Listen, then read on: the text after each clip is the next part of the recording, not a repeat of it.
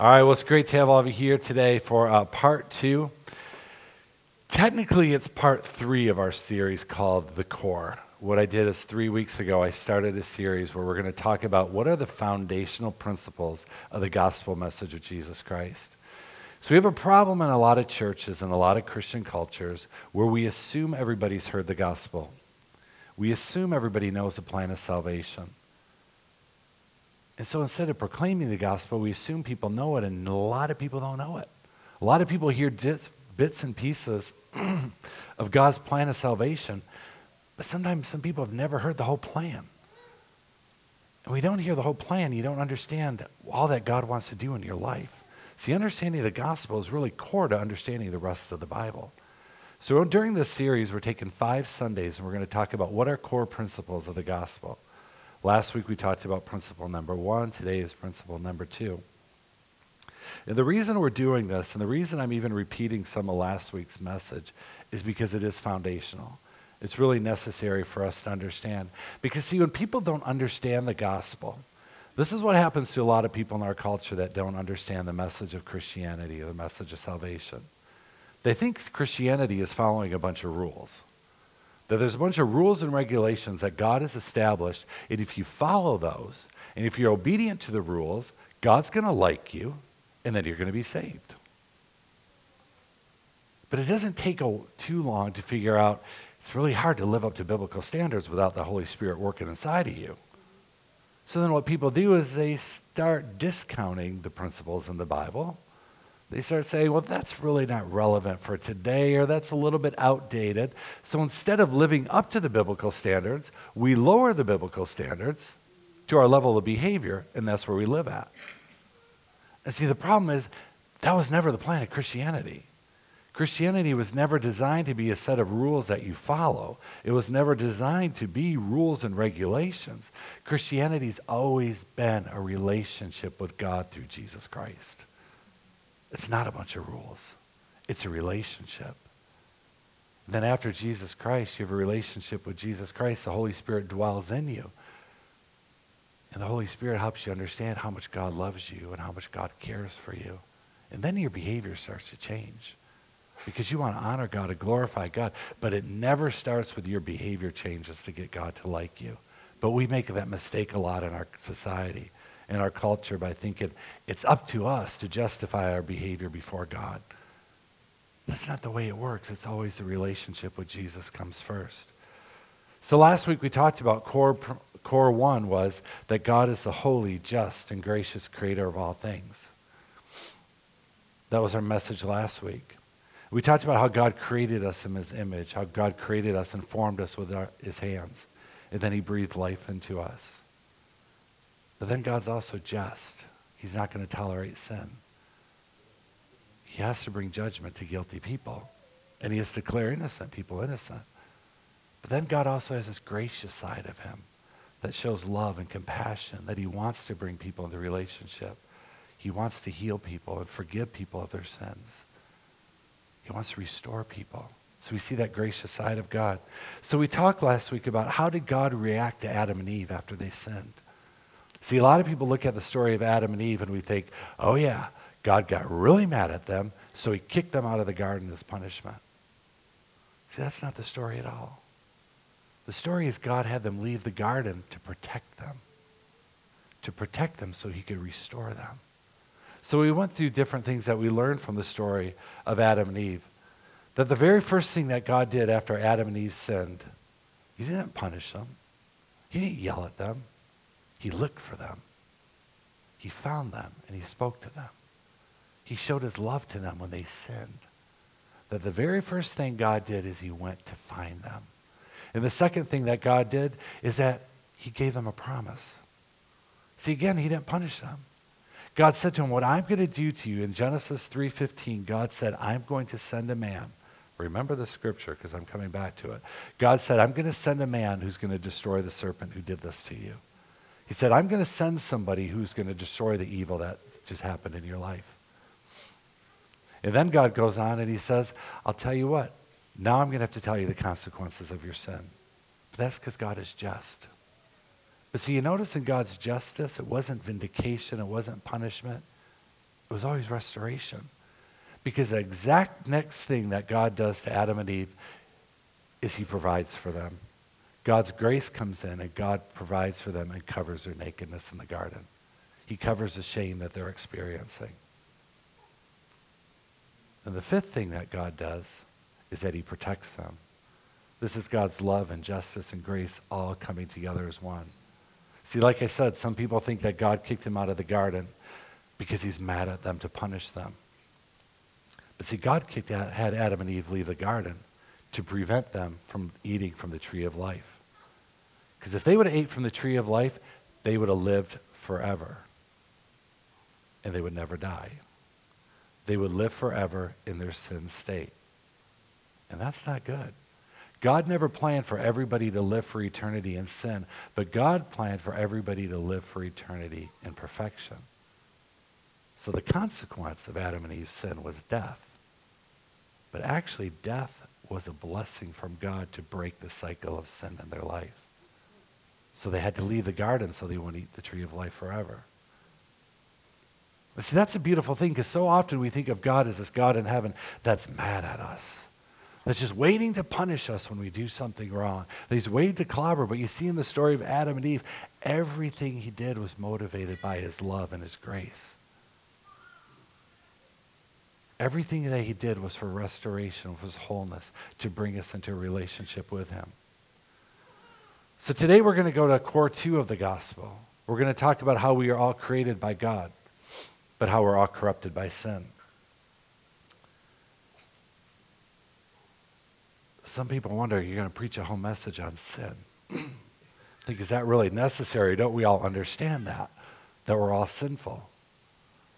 The problem is in our culture, a lot of people don't understand sin anymore. See, in our culture, we used to live by what we would call Christian values. That was kind of the norm of society, that you go back a generation or two and we all lived by biblical standards in our society. But that's all changed over the last 10, 20, 30 years. Now society has adopted a new set of norms that's no longer biblical. And so our society often doesn't understand that we all have sinned because society says, no, sin's irrelevant, irrelevant. You just do what you want to do and when you want to do it.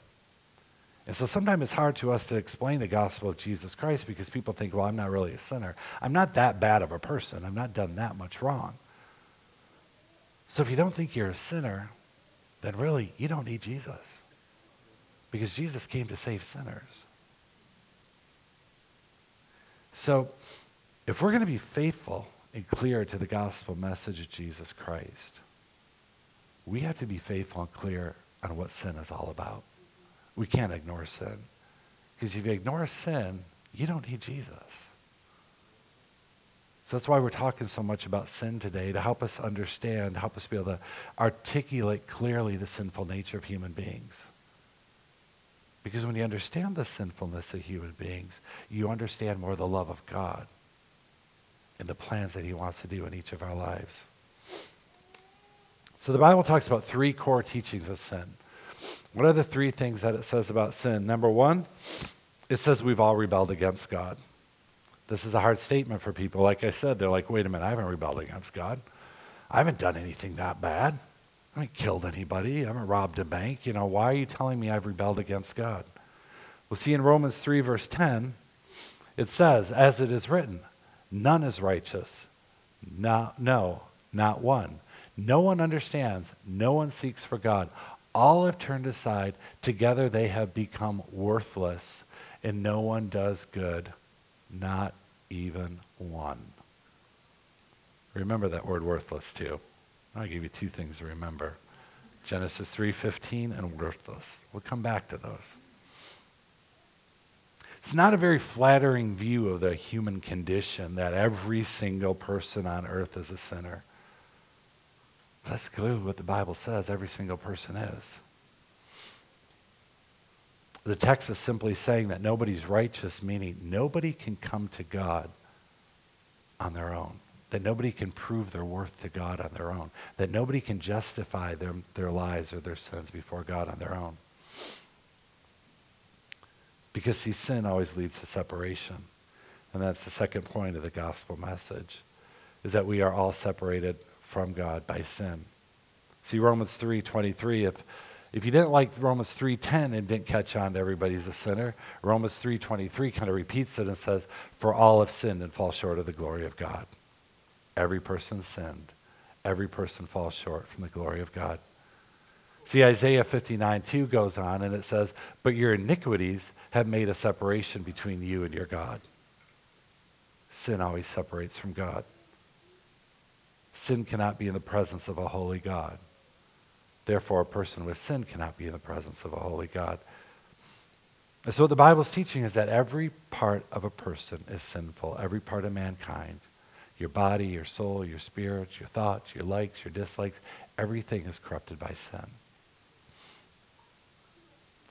And there's nothing that the human can do to present themselves as sinless before God. So sin's always going to separate. And since there's nothing that we can do to be reconciled to God, we need somebody that can reconcile us to God. And that's the point of salvation, that Jesus is the only one that can reconcile us to God. See, Ephesians 2, verse 1 says, And you are dead in your trespasses and sins. This is God speaking to us, saying, All of you are dead in your trespasses and sin. And what's the one thing that we know about a dead person? Is that there's absolutely nothing a dead person can do for themselves. Nothing. If you're dead, it's going to take someone outside of you that's stronger, that can do anything about your situation. And that's where the plan of God, God comes in, where the plan of salvation comes in. See, without a personal relationship with Jesus Christ, we're looking at eternal separation from God. As it says in Romans 6:23, for the wages of sin is death, but the free gift of God is eternal life in Jesus Christ our Lord. See, as I said, early, as I said earlier, death is a consequence of sin. Death is a judgment from God. See, God always uses his, just, his judgment as a blessing and a provision. See, without death, we would still be living in the Garden of Eden, Eden sitting forever. And without death, Jesus would never have been able to die on the cross to save us from our sins. So we see how God took his act of justice and turned it around to be the greatest blessing in our life. You see the love of God in every single thing that he does. Even though you think it's judgment, that's love. That's the grace of God. That's why in 1 Corinthians 15, verse 55, it says, O death, where's your victory? O death, where's your sting? Because for a believer in Jesus Christ, death has lost its victory over us. Death is what gives us eternal life. So today we're going to move on to core number two of the gospel message that we are created by God, but we are all corrupted by sin. Last week I told you we focused on how Adam and how God reacted to Adam and Eve when they sinned. This week I want to talk about Cain and Abel. I want to talk about the two sons of Adam and Eve. And I want to talk about the progression of sin that we see in Cain's life. So, after Adam and Eve were kicked out of the garden, you kind of would have assumed okay, they learned a pretty tough lesson. They learned about sin, they learned about what they did wrong, and they learned a big consequence of sin that they were no longer living in the garden. And they had to work pretty hard. So you'd kind of imagine that probably they learned a good lesson and that they taught this very well to their children. Saying to the kids, hey, look what happens with you sin. Don't do it. Don't do it. You expect that would be the situation, but it's not so.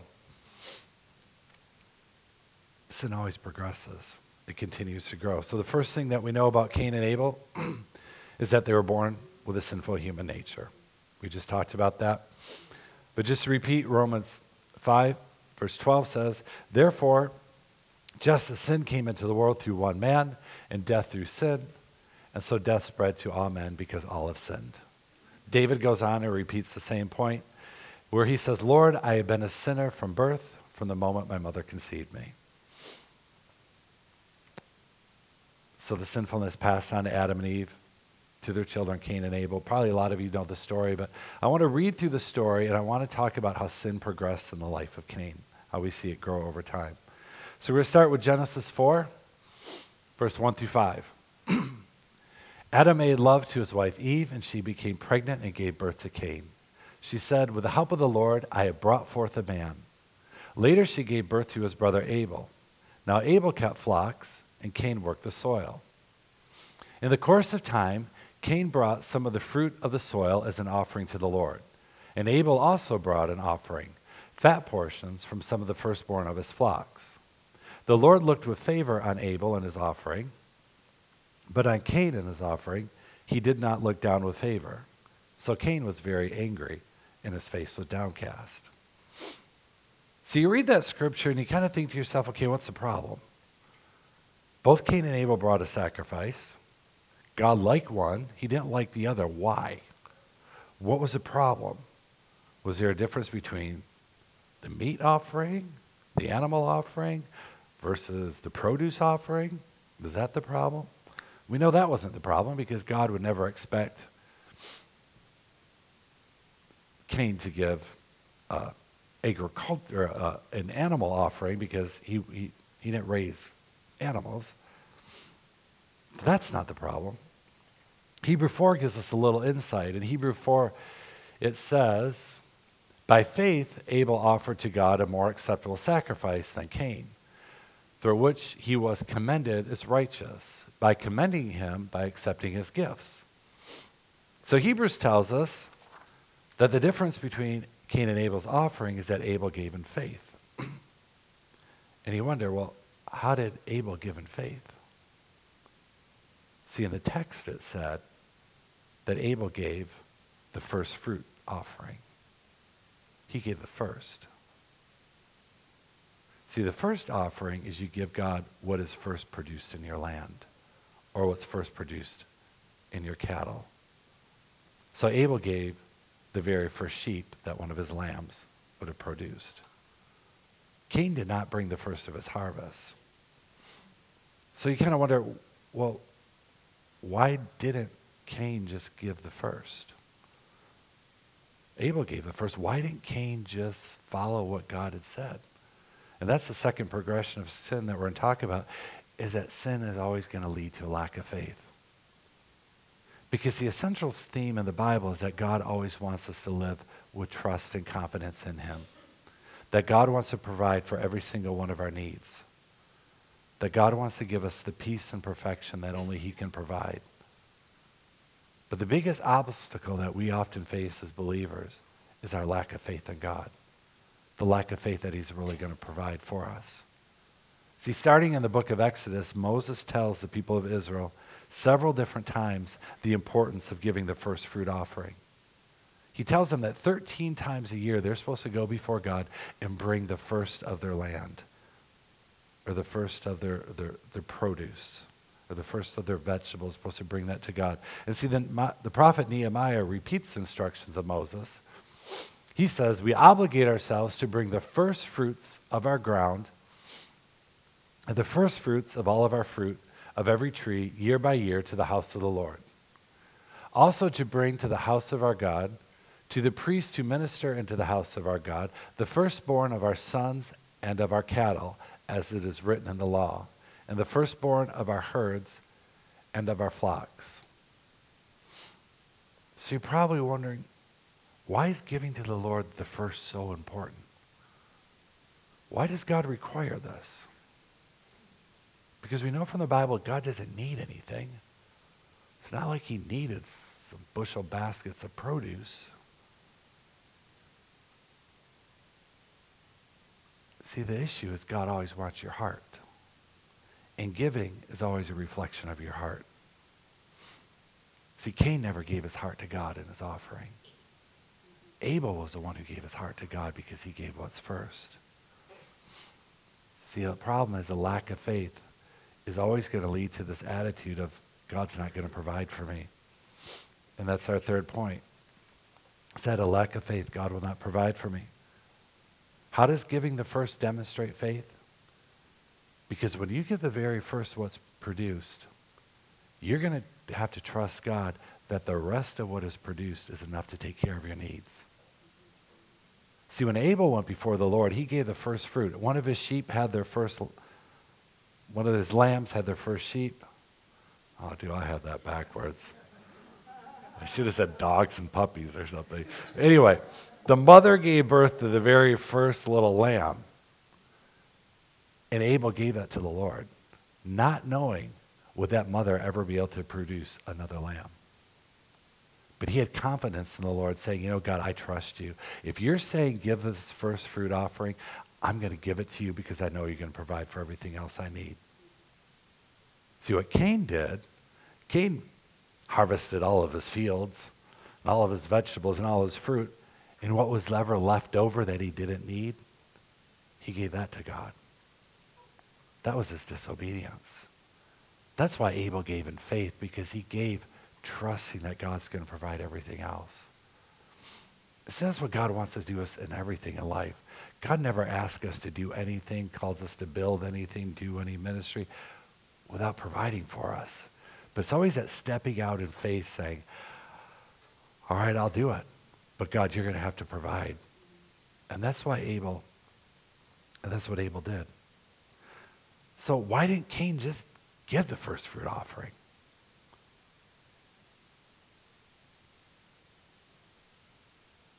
See, eventually, if you don't have faith that God's going to provide for your needs, it's going to lead to pride. And pride always says, I can do it without God. I'm going to do it on my own because I don't trust God. So pride says, I'll do it all on my own. See, Cain did come with an offering, but it wasn't what God had specified. Why did Cain do that? Why didn't he give the full offering? See, remember back in Genesis, earlier in Genesis 2, when God, when the devil deceived Adam and Eve? What the devil said to them was, Did God really say that? That's how he got Adam and Eve off track. That's probably the same thing that God that the devil said to Cain. Did God really say you had to give the first? Did God really mean that? See, Cain's like many of us, where it's easy to doubt the commands of God. And say over time, you know, those are a little bit outdated. Those are a little irrelevant. Those are really not specific to me. I don't have to follow those. God's not really stuck with all those details. Popular in our culture, we like to say, you know, I'm a pretty good person overall, so I don't got to worry about that. We like to say, too, you know, if God would never really condemn me for not obeying to the detail. See, that's exactly what Cain was doing. He was saying, I really don't have to honor God. It's not that big of a deal. I can get by what I'm doing. And you might be wondering, why was that a big deal to God? Why did God make such a big deal of Abel gave the first, Cain gave the last? Answer simple that God always wants to take care of all of our needs. God cannot supply for our needs if we don't have any faith in Him. See, we need to get over this idea that God is mad and wants to punish us. It's so popular in this culture in the West Michigan, thinking God's mad at me. He just wants to punish me. He's just waiting to hurt me. He's just waiting to bang me on the head. That wasn't God's attitude at all with Cain. How do we know that wasn't God's attitude with Cain?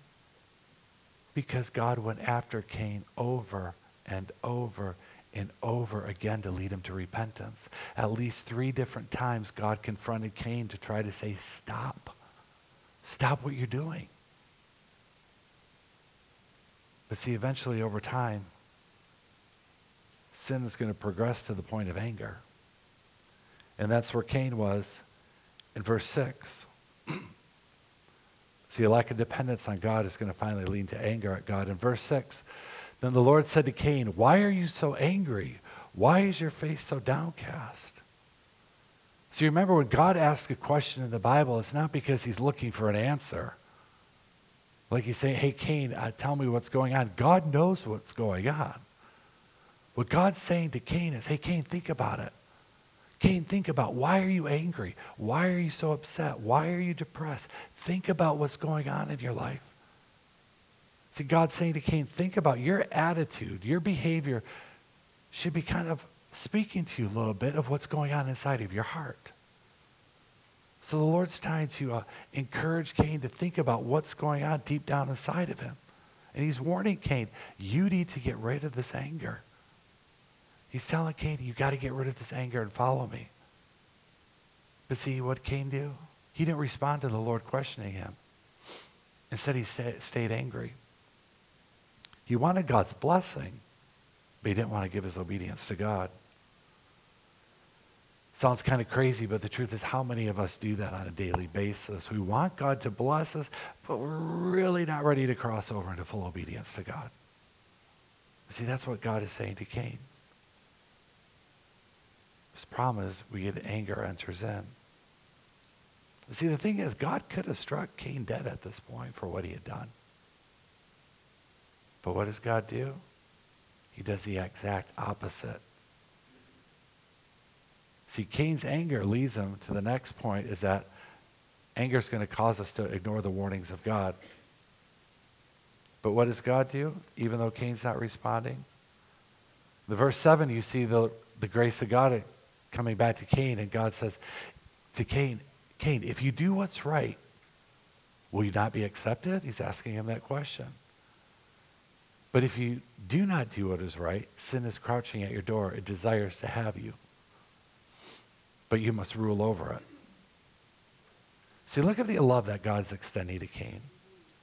He's saying to Cain, Look, Cain, I'm going to tell you what you can do to make this right. Cain, you don't have to figure out on your own what to do. but God says, You go back and do the sacrifice again, everything's going to be right with me. He tells him, Go back and do it again. Paul says in a similar way, Paul says in Ephesians, he says, and don't sin by letting anger control you. Don't let the sun go down while you're still angry, for anger gives a foothold to the devil. See, God's warning, Cain, you can't give the devil a foothold. You've got to get rid of that anger, otherwise, it's going to overtake you. But Cain didn't take the advice of the Lord. He repeated another warning from God, he repeated another opportunity to repent. So, in fact, he ignored the warnings of God, and sin eventually took over Cain. That's point seven. By ignoring the warnings of God, will eventually allow sin to overtake you. And we read in the next verse what happened. Verse 8, it says, Now Cain said to his brother Abel, Let's go out to the field. While they were in the field, Cain attacked his brother Abel and he killed him. See, God just warned Cain, telling him what's not going to happen to him if he doesn't check his anger, if he doesn't check his emotions. And what does Cain do? He goes out and get, kills his brother. In 1 John, verse 3, it describes the murder, and it describes it as a violent murder. 1 John uses the terminology that, uh, of how Cain killed his brother the same way that you would slaughter an animal, that you'd first slit its throat before you'd kill it. A lot of commentators think that Cain's heart was so filled with anger and rage that he was basically saying to God, okay, you want a sacrifice? You can have him. I killed him for you. Kind of the way he would just spite God with his anger and how mad he was at God.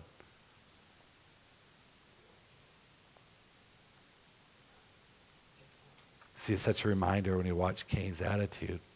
What will happen over time? Would he ignore the warnings of God? when you forget to repent and when God comes to you time and time again. But see again, we see the next verse that God will come again to Cain to try to offer reconciliation. But instead, Cain shows the condition of his heart that had grown very hard. And that's point eight. That when sin overtakes a person, their heart grows very hard. In verse 9 of Genesis 4, we read again. It says, Then the Lord said to Cain, Where's your brother Abel? Cain said, I don't know, he replied. Am I my brother's keeper? Then the Lord said, What have you done? Listen, your brother's blood cries out to me from the ground. Now you are under a curse and driven from the ground, which opened its mouth to receive your brother's blood from your hand. When you work the ground, it will no longer yield its crops for you. You will be a restless wanderer on earth. See, after several warnings, after several times that God tried to get Cain to repent, the justice of God had to come forth, and God had to say to Cain, okay, here's the consequence you're going to deal with. This is a result of your lack of repentance. This is a result of, your, you killing your brother. So it leads them to the consequence, which is point number nine. Finally, sin leads to abandoning God and isolation.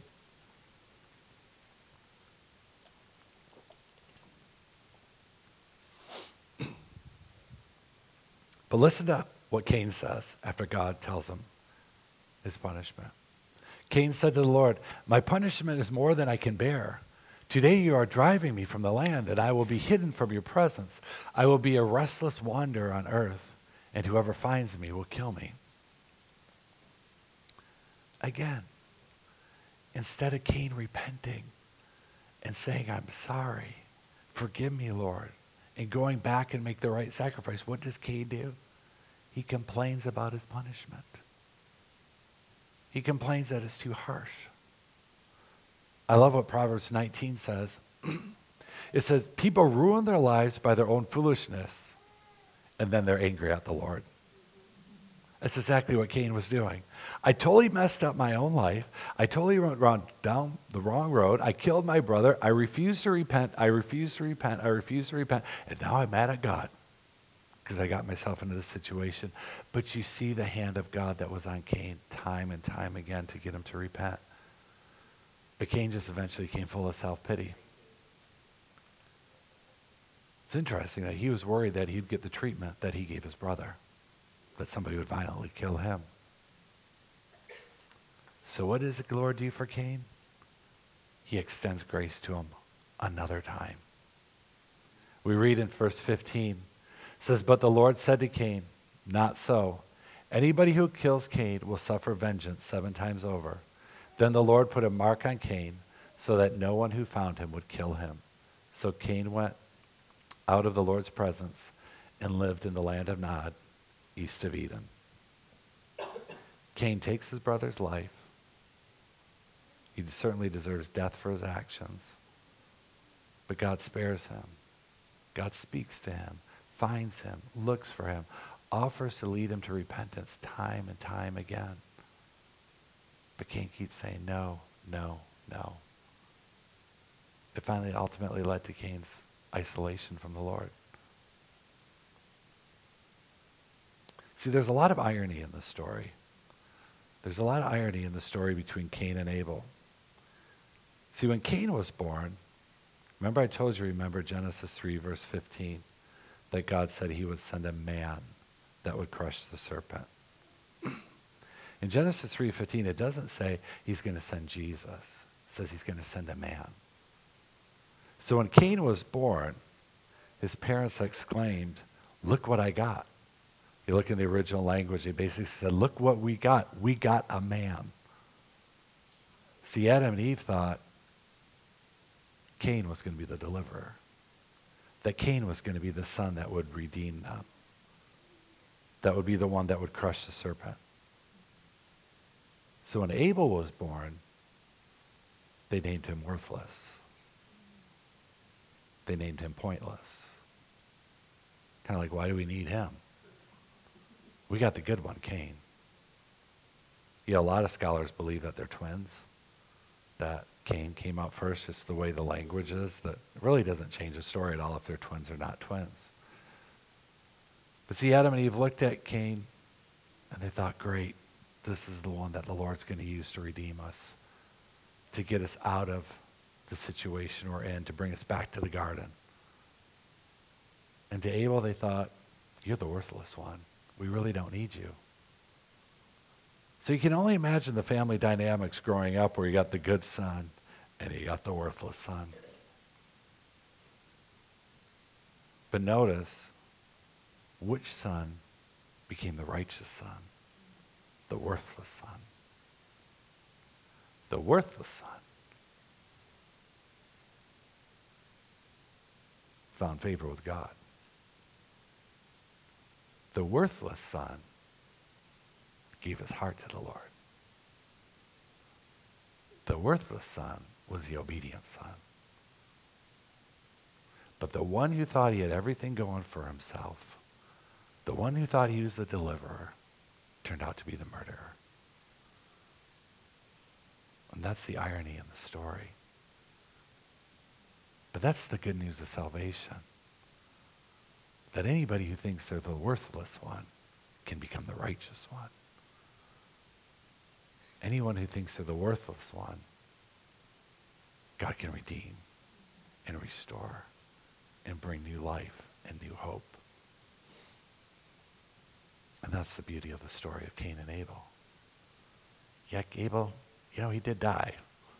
That didn't go too well. But Abel did die with favor from the Lord. That he did die knowing the Lord. See, there's a lot of similarities between Cain and Abel, even in Abel's life and even Jesus' life. That when Jesus came to the earth, people looked at him and thought he was the worthless one. They looked at the government thinking the government would deliver them from the oppression in the world. And they looked at Jesus and thought he was worthless. And look at Jesus, he died as well. But the worthless one, who they thought Jesus was, was the righteous one. And that's why we're here today. And that's why we have a gospel to proclaim. Is because Jesus came and took the role of the worthless one so that we could be the righteous one. And that's the beauty of the gospel. That's core two of the gospel.